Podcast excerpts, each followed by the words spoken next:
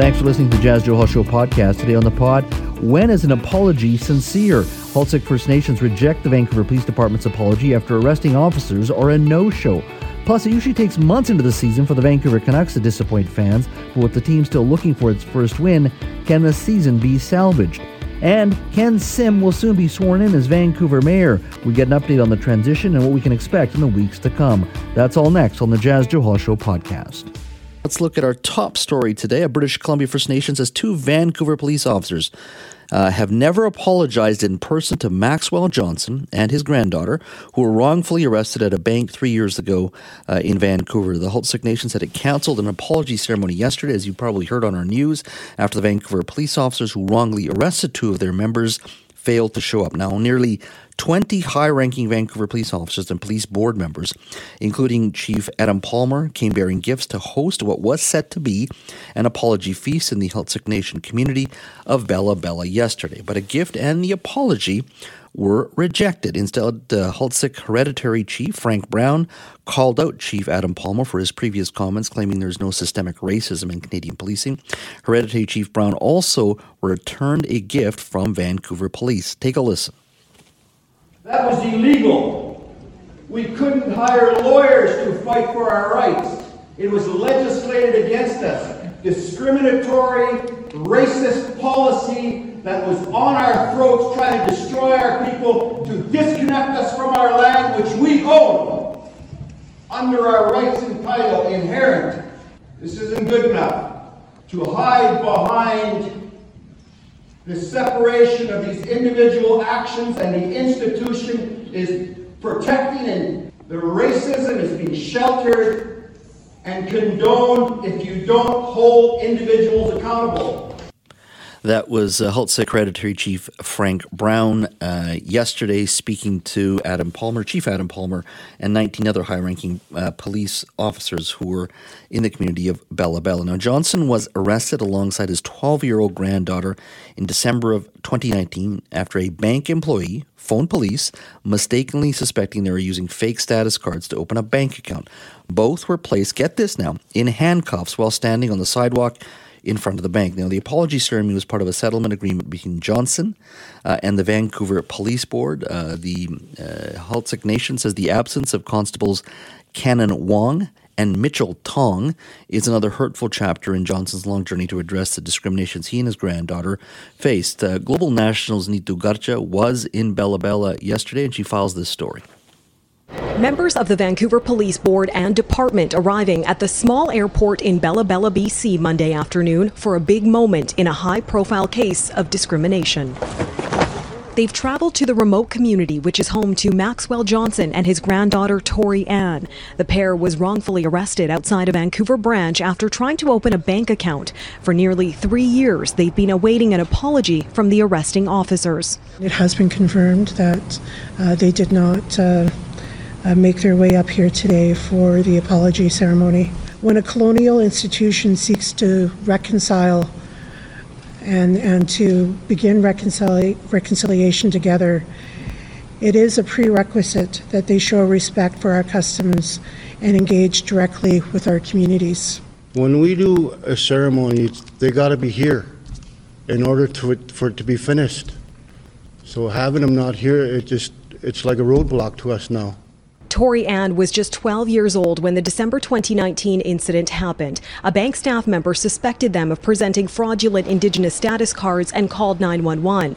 According to a discipline decision, Constable Canon Wong and Mitchell Tong recklessly used unnecessary force, committed professional misconduct, and assumed fraud without sufficient information. A groundbreaking settlement agreement announced last month includes $100,000 in funding to Heiltsuk Nation's Restorative Justice Department. It would have been such an honor to have those police officers here to see this house and to see what we do and how we carry on our culture. Monday's ceremony is also part of the conditions of two separate human rights complaint settlements with the bank and police board, as this case continues to spark national conversations on racial profiling and changes in handcuffing policies. That is Global National's Neetu Garcha. Now, as uh, said, the apology ceremony is a part of a settlement agreement reached between Johnson and the police board. It also included an undisclosed financial award to Johnson and the development of a plan to improve police training on anti Indigenous racism and cultural humility. Now, the Vancouver Police Board in a statement said it is the respondent in the human rights case launched by Johnson, not the individual uh, constables. Uh, the Vancouver Police Board spokesperson Faye Wightman did speak to um, Simi Sara this morning on her show, and uh, they they talked. Uh, Ms. Wightman talked about how the police board felt about officers not coming. I think that I understand why the two officers did not go. The board is the respondent on the human rights case, not the officers. So, um, in keeping with the terms of the settlement, we made our best efforts uh, for the officers to attend, inviting them, making reservations, that sort of thing. But I can understand why they might have been somewhat reluctant to face the onslaught, quite frankly, of the media uh, in terms of coming up. They were aware that uh, a week ago that the officers were not coming up. Now, uh, Ms. Wightman also um, uh, talked about, of course, the apology ceremony with Simi Sara, and uh, she was asked on the possibility if, if there could be another apology ceremony, because obviously yesterday uh, the two constables did not arrive. Here's Ms. Wightman's uh, comments. Well, certainly the officers did apologize at the time uh, of the incident, and they have issued a written apology as well. And they indicated all along they would be willing to meet with the family, with the, the um, both the grandfather and the young girl, and uh, with the family members, and offer that apology. So, sure, it, it may be possible that they're still willing to do that. Now, it's interesting as I was uh, reading about the story this morning. Uh, the police union uh, feels that, look, uh, they're the respondent, not the officers. The officers clearly concerned uh, that national media may be there, will be there, uh, and they didn't want their faces and names, certainly their faces, on television and potentially in the newspaper. Uh, then you, of course, have the Heiltsuk First Nation itself, uh, who raised a very important issue here in regards to racial profiling, in regards to Mr. Johnson, and of course his granddaughter, 13 years old. I have a, a son who's 13 years old. And if uh, he was at a bank and ended up handcuffed, over in this case, which was a status card, uh, I would be livid too. I think any parent would be livid. So my question to you today is, when um, when we talk about apologies, particularly in an era of reconciliation, when is an apology an apology? Uh, what should we be doing as a society to deal with issues like this? The Vancouver Police Department uh, and its uh, chief were there, but clearly uh, they didn't read the room. They did not recognize the importance of that ceremony to the Heiltsuk people. Uh, and uh, this is a story, an issue that's not going to go away. I want to hear from you in regards to how do we deal with issues like this, which are real and hurtful. In this case, a grandfather and his granddaughter went in to open an account in a bank, and somehow, somehow, they end up handcuffed. That is a commentary on how we need to do better collectively as society. Our police departments need to do better. Economists are forecasting yet another interest rate hike from the Bank of Canada uh, as the central bank continues to, its fight against runaway inflation. Economists are expecting uh, some, or some economists are expecting, should say all, a 75 basis point increase from the central bank uh, on Wednesday. Uh, this hike would bring the benchmark rate to 4%, a level not seen since the 2008 2009 financial crisis. Others are saying 50 uh, basis points. So it'll be very interesting in regards to what happens. But of course, Many of you out there with mortgages, uh, some with variable rate mortgages, some perhaps looking for mortgages. Um, it is a, a, trying and testing time for a lot of folks out there, and, and, the surveys out there are showing a lot of that already. Joining me now to talk a little bit about interest rates uh, and the rise and, and what you can do to protect yourself and make the right decision is Peter Cishecki, registered financial planner and president of the Everything Financial Group. Good afternoon, Peter. Good afternoon, Jas. Missed you last week. You were taking some holiday time, I guess. yes, I was, just for a couple of days, you know, and uh, back at it again, my friend. And uh, this is a, probably you know topic number one. There's a lot of issues we cover on this show, but it, always comes back to the, the pocketbook. Uh, now, with these interest rate changes, uh, what kind of questions are you uh, hearing from uh, your customers and just people looking for advice? Well, the, the the questions are a lot of them is should I change because this is definitely what I'm about to say is the exception, definitely not the norm. But there's a there's a small, a very small. Let me just stress that very small group of mortgage people out there who are putting the fear into people, the fear of God, as they always say, the old saying, right? Mm-hmm. That rates are on their way and they're going to hit the rates of 81, of 18%, even though you just changed your mortgage last year to lock in for five years.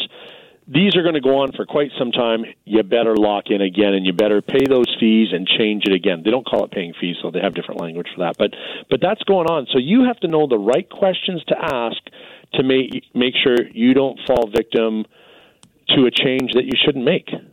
So, what questions are they that you should be asking? Well, well, first thing you should ask if there, in a lot of cases, refinancing is good. Don't get me wrong, mm-hmm. but first thing you should ask is obviously, what are the fees going to be to refinance? This is this should come at the beginning, not down the at the end when you've already gone down the rabbit hole and it's like and you can't back out or you feel you can't back out because you're kind of put in a corner. Mm-hmm. What are the fees? One of the most common terms you'll hear is well, there are no fees. You can just blend and extend. Well, blend and extend means take your rate you're paying, take the new rate, they blend it together, so you're paying all the fees and the interest rate differential over the life of the mortgage. It's being blended into the mortgage mm-hmm. and extended for the term of the the, the new mortgage. So you are still paying a fee. That's the one thing you should ask. Next thing, what's the commission I'm going to pay? Now, you know me about commissions and fees, et cetera, and we go on a soapbox all the time. Mm-hmm. What I didn't run out, they do have to disclose this, but I didn't know when they do it. They do have to disclose what the commission is, but it's not till the very end of the process. And again, by then it's too late. So instead, I thought of this. When you're talking to a mortgage person, and I said a lot of great ones out there. One on your or your station actually is a great one. Mm-hmm. But why not ask the commission for all the different products right at the beginning? So, what's the commission for a, a home equity? What's the commission for a one year, a two year, a three year? And you'll be shocked to find out the difference from one year up up to five year. So why not just like when you get a quote for your car to get repaired or anything else? Why not know the fee before it's too late and there's no going back? On the issue of uh, blend and extend, uh, is there a good time to, to look at something like that? Well, one of the best mortgages to look at doing or making a change to locked in is if you have a variable, because a variable mortgage are still about the most popular mortgages. Um, variable rate, nine times out of ten, in nine years out of ten years, you're still going to come out way ahead. Even if, if this with these rate increases, yeah, you're paying a little more now, but over the life of it, you're going to still pay less. But you could take that mortgage and and switch to a mortgage for whatever the balance of the term is. Say you have two and a half years left, they can lock you in for two and a half years. So that actually isn't even really blending and extending there. You're just um, locking in for the balance of the term with some fixed rate that might allow you to sleep at night. The blend and extend, you can get just about any good registered financial planner can actually put it in a piece of software and figure out the cost for you. So there's nothing wrong with doing it. It's a question of knowing the numbers and do they make sense to you. That's the key. Is there um, pressure right now on customers, on people, even by the industry itself, to do something? And sometimes you shouldn't be doing anything, or as you say, researching it. Is there greater pressure right now to, to actually do something? Yep, lots of lots of fear factor pressure out there right now for people to make changes. Um, remember, for the you know we talk about the big banks or the big big mortgage institutions, it's a commission driven business, and right now is a again not the majority, the minority, an opportunistic time to put a bit of fear into people to make a change that maybe they shouldn't make. Because you know what? you can ride this. We are seeing inflation go down. So the interest rate hikes, the front loading Bank of Canada is doing is having the desired effect. But it, people, it doesn't happen overnight. Each bank rate takes about 12 to 15 months before we feel the effect on inflation. Mm-hmm. So maybe you just look at what's best for you, which is maybe a two year um, period for your mortgage till we get back to more realistic, normal level rates. Um, so buy yourself time, but start making a mortgage part of your plan, not a product purchase. Uh, normal rates, you think 2024 is when we uh, sort of land safely, hopefully, if everything Yeah. works out? Yeah, yeah, I do, and then we'll start to see a lot of changes in later 2023, early 2024. See some changes by later 2024, and normal rates aren't those rates we had during COVID because as we, you and I have talked about many times, they went and, and and economists, not me, like like economists out there who talk all the time said, man, these rates shouldn't be this low. We all said. we're by bringing rates this low, we've got inflation coming around the corner. Everyone predicted it who's not in the government, who does this for a living, and now you reap what you sow, and now we're getting the inflation factor from other factors too. Um, so we're going to get a more normal Bank of Canada rate, hopefully, when this all settles out, not some artificially low rate to prop up numbers and prop up, you know, artificially make the economy look better. Yeah, absolutely. Peter, thank you so much for your time, my friend. Thanks, Chad. Welcome back, and we'll talk to you next week. If you were reading Vancouver is Awesome or any of the uh, Glacier Media products out there, local papers, you would have noticed a story that was filed a few hours ago by journalist Graeme Wood. Uh, the story focuses on BC mayors wanting sunshine laws to tackle corruption and transparency. Graeme Wood, who is a reporter for Glacier Media, joins me now. Hello, Graeme. Chad, how are you doing? I'm doing very well, my friend. Thank you for your time on this issue, and I think it's an important one. You know, when I, my time as MLA, I've always felt, you know, some people may disagree with me, but generally, conflict of interest rules and what you have to disclose as an MLA and what you're doing, it, the, the laws are actually very good in my opinion. Yeah, you could quibble over some things need to be strengthened, some things are a little too too tough.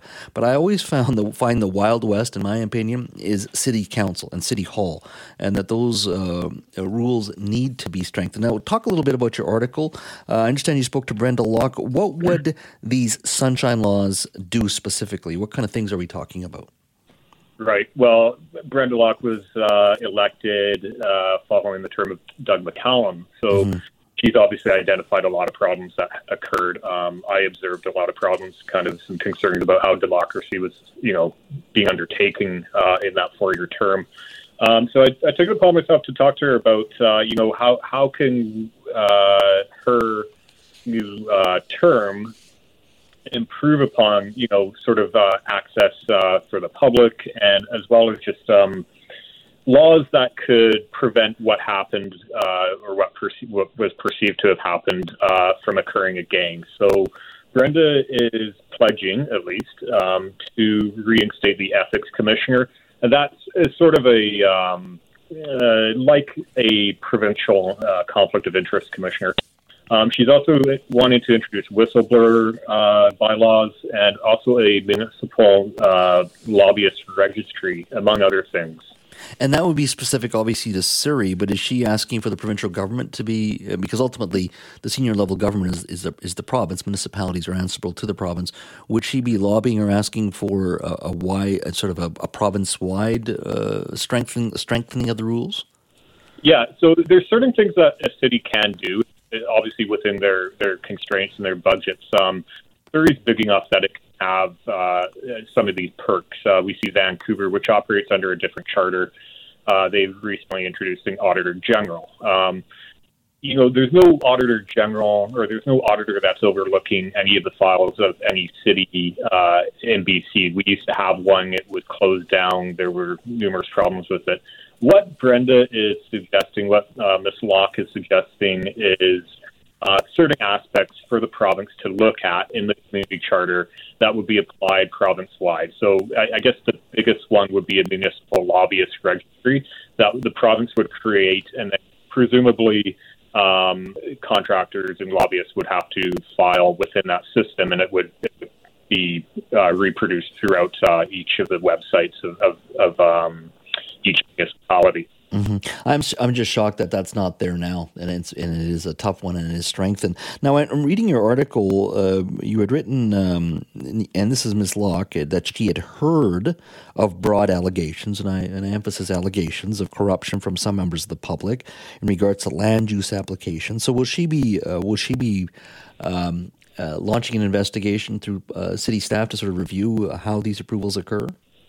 Yeah, so that's one thing she'll look at. Um, you know uh, an auditor general uh, could could do something like that, but Surrey doesn't have one. So I think what she's going to do, at least what she says she's going to uh, direct staff to um, look into who was behind some of these developments, uh, these applications that were approved.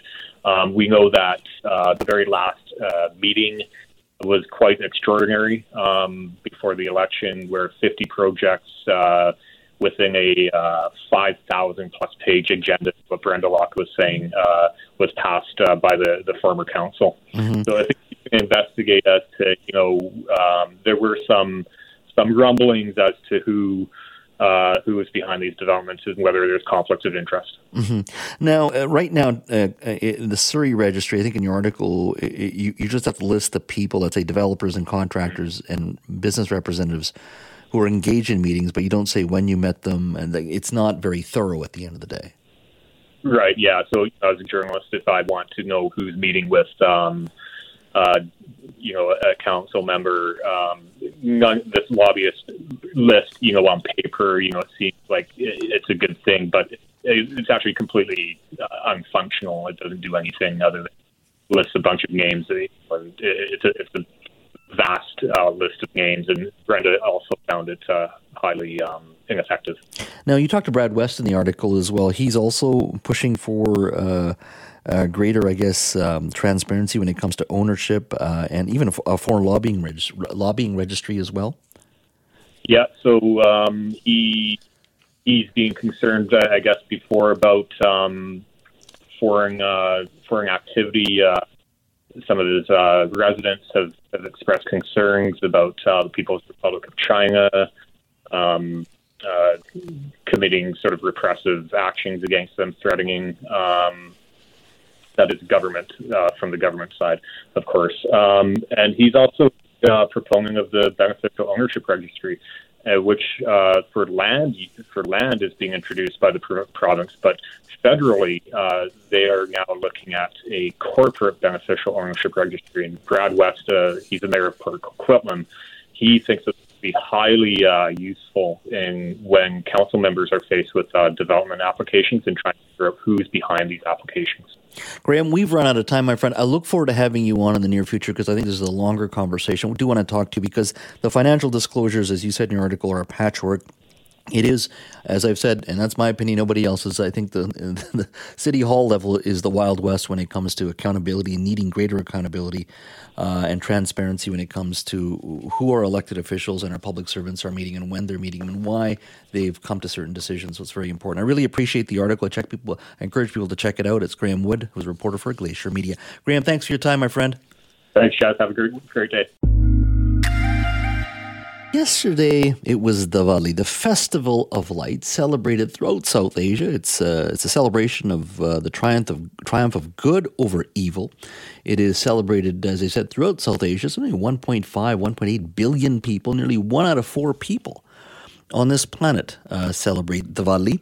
So I thought, well, that that those that, those are good. That's good karma. That's really good karma. And I'm going to go to the Canucks game and uh, bring that good karma uh, and hopefully it'll help the Vancouver Canucks. Joining me now is my good friend Jawn Jang to talk a little bit about the Vancouver Canucks and the good karma I thought I was bringing to Rogers Arena yesterday. How are you, Jawn? Uh, I'm doing better than most of the players in that uh, locker room for the Vancouver Canucks, Jas. I'll tell you that much. know. You know, and I thought we're doing okay, and then somehow uh, the third period came along, and uh, up against the Carolina Hurricanes, and everything fell apart, my friend. Yeah, and this again, it goes to show um, just how far off this Vancouver Canucks team really is from being a contender. The Carolina Hurricanes Jas are one of the best teams in the league. They have been for a couple of different years now. They've got talent up and down the lineup. Their defense is good. Their forwards are quick, skilled. Their goaltending is solid. They were so far and ahead of the Vancouver Canucks last night that in that third period you mentioned, mm. the Canucks had three shots on goal. Oh. The Hurricanes had 15. The Hurricanes had 39 shots by the end of the game. The Canucks had 16. This was boys against men, and it just wasn't close. Um, what needs to happen? I mean, I, you don't want to panic. It's a long season. Uh, it's a bad start. Uh, what needs to happen in your mind? I think you need to shake up something um, in, in, a big way. And now, the easiest thing that you can do if you're the general manager or if you're ownership is to, again, make another coaching change. But will that be enough? Uh, I mean, keep in mind when Bruce Boudreau got hired last year uh, and Travis Green was struggling, he did bring in this magic touch, and the Canucks were a, very good team down the stretch. But so far, it hasn't seemed to uh, carried over to, to the beginning of this season. Jas, I think what needs to happen is is quite honestly, some sort of a shakeup in the roster. Uh, a lot of people say, well, you know, a lot of these young players have so much potential and so much upside, but at some point, upside fizzles out and you're just left wanting more. So if this is the best the Vancouver Canucks can show us with this young core, it's time to re-examine whether or not this young core is untouchable. Is there or is there any worry about heads rolling in regards to the, the management and executive side? No, the executive team I think is rock solid. They just came in last year. They obviously came in replacing an executive team that's been around for a number of years with Jim Benning. So I don't think Jim Rutherford's going anywhere. I don't think Patrik Allvin is going anywhere. Uh, they really only have had one off season to put in their vision, their their desire to craft this team the way they want it to be and the way they want it to look, and it's just not enough time. So I don't think they are really in the hot seat. I think the coach is certainly in the hot seat. And I think a lot of these players are, if they're not feeling the hot seat, then they're just not caring enough. And I think that's, again, one of the big questions. Who cares enough for this team right now? Um, you can say all the things you want to say to the media before and after the games, but it really comes down to how well you play out on the ice. And it, again, the product just hasn't been anywhere close to being good enough. I was um, I made the mistake of, uh, of uh, clicking on the TikTok app, which I know I should have done earlier today. And somebody was ranting about the ownership, the Aquilinis, uh, mm-hmm. and it was just. And, I was looking at it, going, "Come on, give me a break." I mean, the Aquilinis at this point, I mean, they're spending the money, right? I mean, the the salaries, it not like uh, the, the the players' salaries right now? Is it about an 80, 80 million dollar payroll?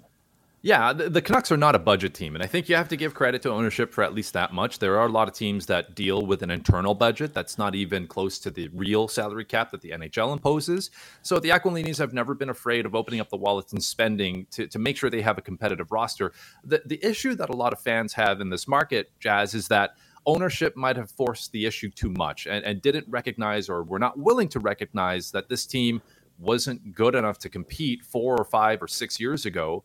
And they could have, honestly, they could have been a lot further today if they had started a rebuild, the dreaded R word, rebuild, if they had started committing to that all these years ago. And, and now, if you had done something like that, uh, you might be seeing at least a lot more promise with better, younger players in the lineup. But at this point, you know, you're tied to older players like Ekman Larsson on that defense. You're tied to now an older forward like JT Miller, who, don't get me wrong, had two goals last night, uh, but he's going to be on the wrong side of 30 soon, and you've just signed him up for seven more years. So there is a lot of issues with the way that this roster has been constructed. Well, I mean, it, it was a fun night last night uh, uh, watching the Canucks uh, until the yeah. third period. Uh, we are celebrating the Diwali, and all's all well and good. But boy, we sure could use a few more wins, that's for sure. Jawn, thank you so much, my friend. You got it, Jas. And hey, uh, my apologies to any of those Canucks fans who bought those tickets. But there is progress in some sense, Jas. My understanding is that there were zero jerseys thrown on the ice. So at least there's that much. There's that much. We'll take that. Thanks, Jawn. You got it. Thanks, Jas. 9. Now, speaking of uh, changes, uh, late uh, this afternoon, Industry Minister Francois Philippe Champagne uh, said the federal government has officially denied a request to allow Rogers wholesale access to Shaw's wireless frequencies, uh, but he did lay out conditions for a revamped proposal. Federal approval is one of the hurdles of the Rogers uh, proposed $26 million merger with Shaw Communications, which needs to be clear. Joining me now to talk about what this all means is Michael Levy, CKNW's business analyst. Hello, Michael. Good afternoon, Jas. Good afternoon. Uh, when you heard this news, what's what's it say to you?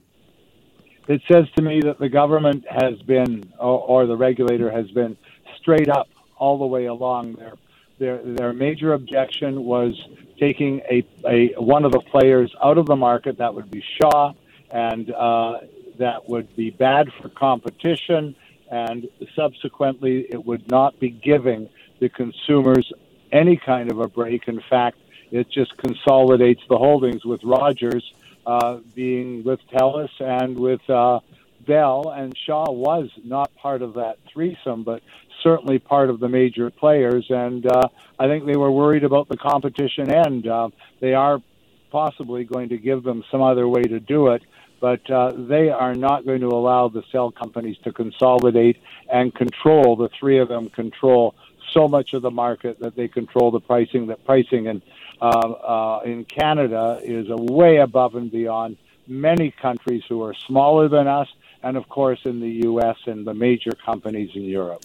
That has been the desire by government, whether it's a federal liberal government or a federal conservative government, to to at the very least on the policy side or in some way encourage the uh, the creation preservation, and ultimately um, the growth of that fourth cell phone network to keep these other guys, Bell, Telus, and Rogers, uh, in check.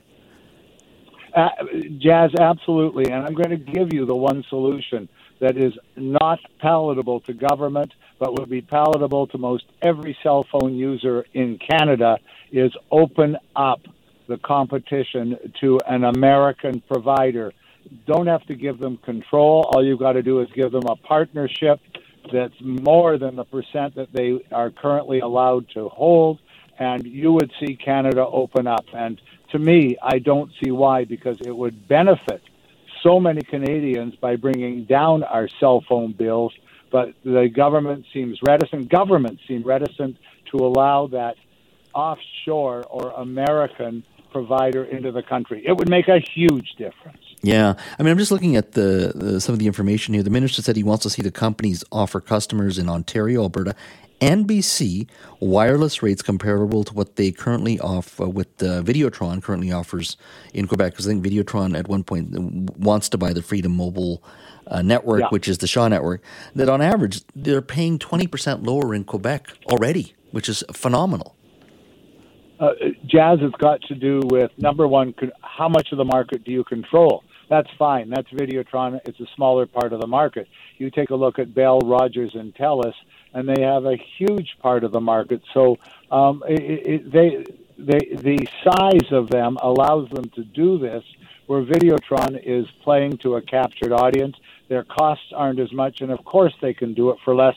So could the three majors if they so desired. But you have to then bring in a provider that is going to allow lower prices. My idea, obviously, is to bring in a foreign provider, uh, an American provider, but there are other ways to do it. And uh, I think that the government's got to take a good hard look as uh, to if they really, really want lower prices, what can they do? What can government do? What can the regulator do in order to make that happen?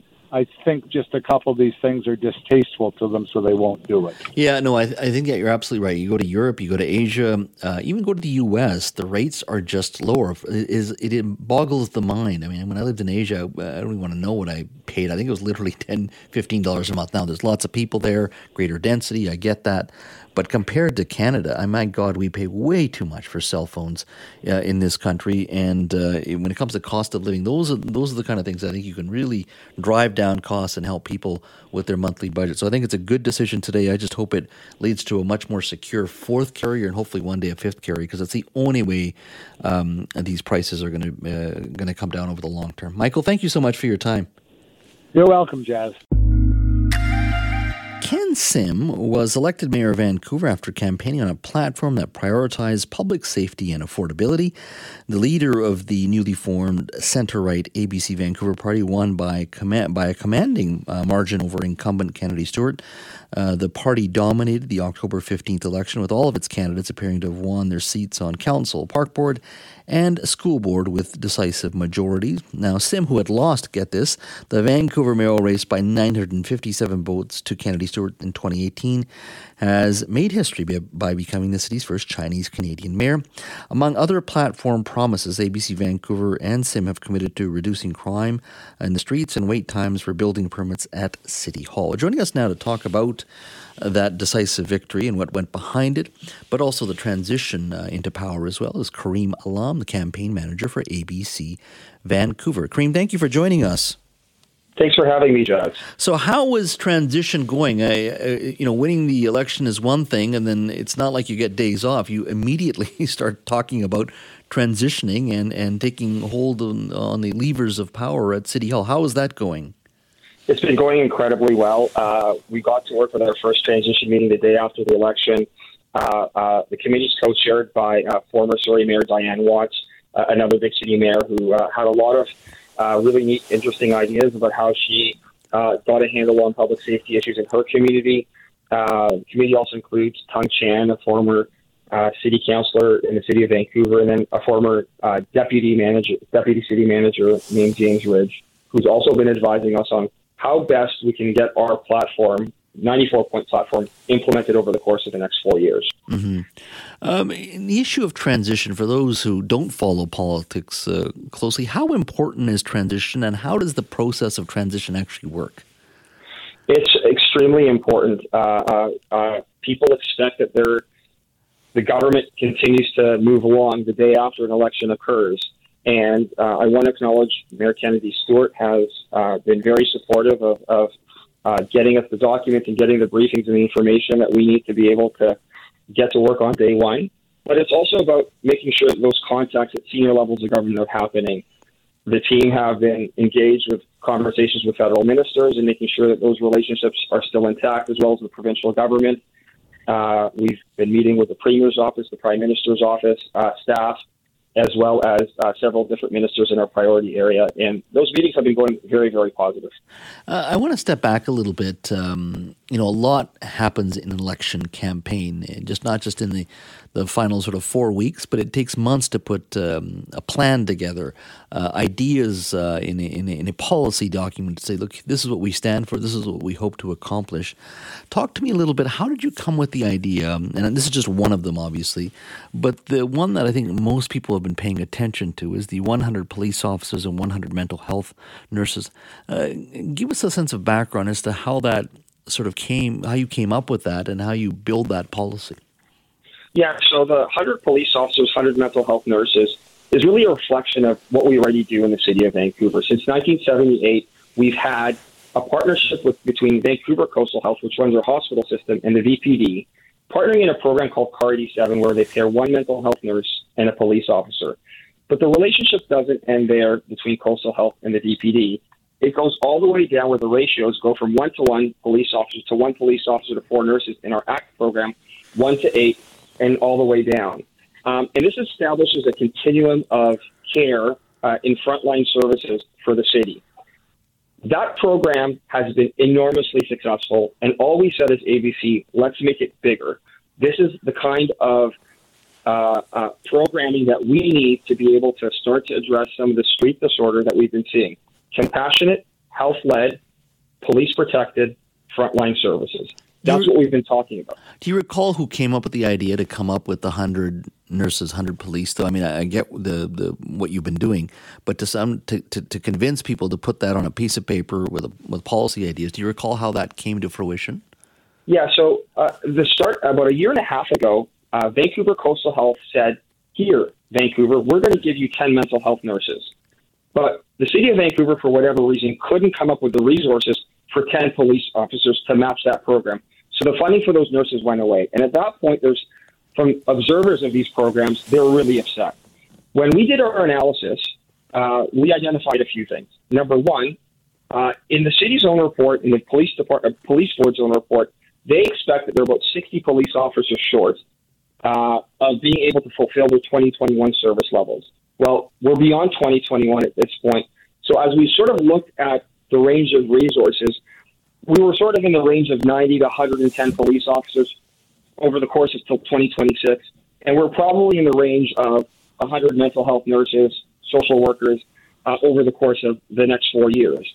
So the 100 100, uh, uh, uh, the numbers were so close enough to the 100 100, it was just easier to communicate um, uh, with those numbers. But it's all in that range, and it's all, in effect, uh, what all the reporting has, has led up to. Mm-hmm. Um, I'm curious when you watched everything that's been transpiring at Vancouver City Hall, whether it's you know uh, paper cup fees, parking tax, coyotes in, in, in, Stanley Park, there's a myriad of issues that are covered every single day at Vancouver City Hall. Um, what are the overarching sort of themes that convince you this is the direction we need to go and to build our team around? And how how long did it take you to put that sort of um, broad philosophy to take on Kennedy? So how long did it take you to put all that together? I, I think I think we quickly realized and early on that there definitely was an appetite for change. Um, and when we started asking ourselves, what is it that people want? Uh, what we realized is people just want a government that's going to be focused on making decisions in a science evidence based way um, that was going to be about making people's lives better, uh, making lives, people's lives more affordable. And some of these fees that have been piled on haven't been doing that. Some of the decisions that we've been making um, uh, haven't been leading to better public safety.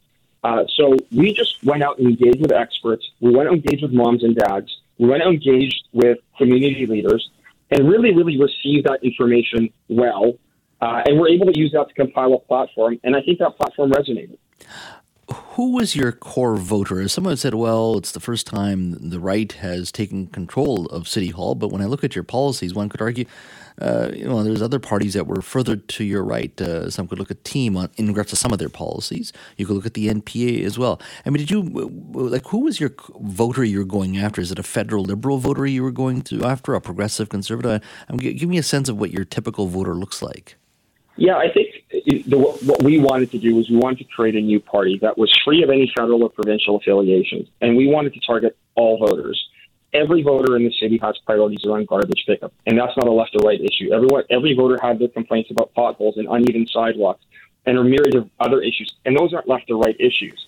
Um, so we went out to those communities uh, uh, and really received that information in a way that I, I felt and, and, and communicated in a way that was devoid of any uh, ideological backing. It was just about making Vancouver a better city, better run. No more 34 hour marathon council meetings. And of course, I'm exaggerating that number.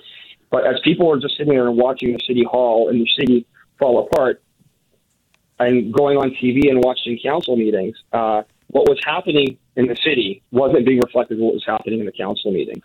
Hmm. Well, I know you've got uh, a lot uh, ahead of you uh, as a, a, campaign manager, but also your team, your elected officials, got a lot on their plate on the city hall level, the park board level, uh, and uh, and many others. Uh, you know, changes that have to that have to be made moving forward, and the school trustee level, of course, as well. I want to thank you for your time and look forward to having you on the show in the near future. Thanks so much, Kareem. Thank you so much, guys. Have a great day. Uh, we knew who, as I said, won uh, the mayoralty race in Vancouver. It's a little different in other parts of the province. The wonderful world of politics, of course, can be strange and funny at times. Take the village of Canal Flats, for example. They had a tie in the mayoral, mayoral vote in the most recent election. And in order to figure out who would be the next mayor, the winning name was drawn from a hat. For more on this story, we bring our show contributor, Jawn Jang.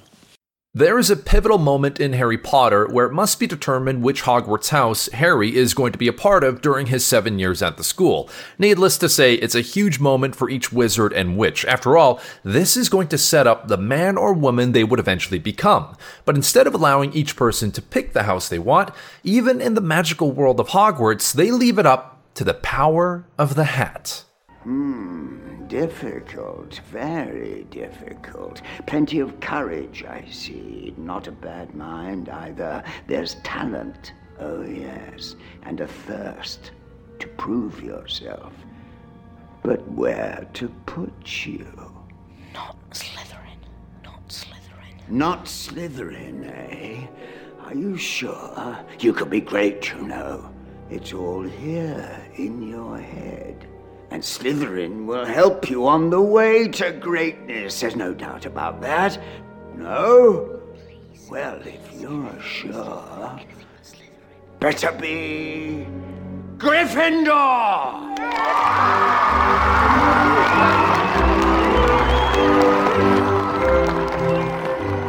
A big win for Gryffindor and a big win for Harry. But I'm here to remind you that sometimes life is stranger than fiction. For this story, we take you to Canal Flats. The campaign is over and the votes have been cast. But Doug McCutcheon is going to have to wait a little while longer to find out whether he's done enough to secure the top job in Canal Flats. Over 300 people voted, and so it just seemed to be uh, uh, totally unusual. The community he's hoping to serve can barely believe it. It's shocking, actually. It was quite a surprise. The small village, located 26 kilometers south of Fairmont Hot Springs, has an estimated 661 eligible voters. 318 cast a ballot in last weekend's election. That's a turnout of more than 48%. But in a rare twist, the results for mayor were split right down the middle two spoiled ballots, and the count was 156 at the end for each.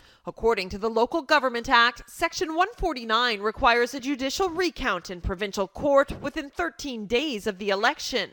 If there is still a tie, the results will be determined by a draw. The name will be drawn out of a box and the winner declared right there.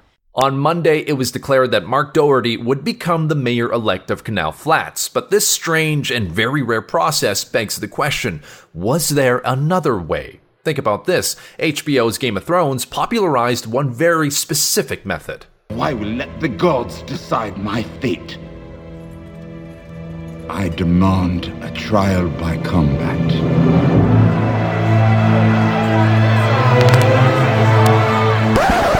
Of course, this is set in a medieval fantasy world with dragons and a very high rate of murder, so this is probably not the road we'd like to go down. So, why not something less physical and perhaps more intellectual, like a spelling bee? Knaidel. K N A I D E L. Knaidel.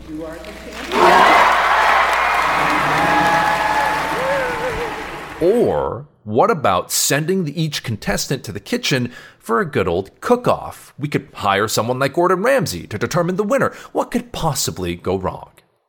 Let's start off with the blue team. What the f are they? Unfortunately, It looks like a pierogi. it's Russian, Jeff. Russian. God, they're all the same. You've got nothing in 20 minutes done. Disaster. Piss off. Admittedly, not the most family friendly method to figure out the winner. In the end, the people of Canal Flats probably won't care or even mind that a sorting hat determined who's going to be the next mayor. But could you imagine if this had happened in the city of Vancouver? Now that I mention it, actually, I kind of wish it did happen in the city of Vancouver. Now that would be exciting. Back to you, Jas.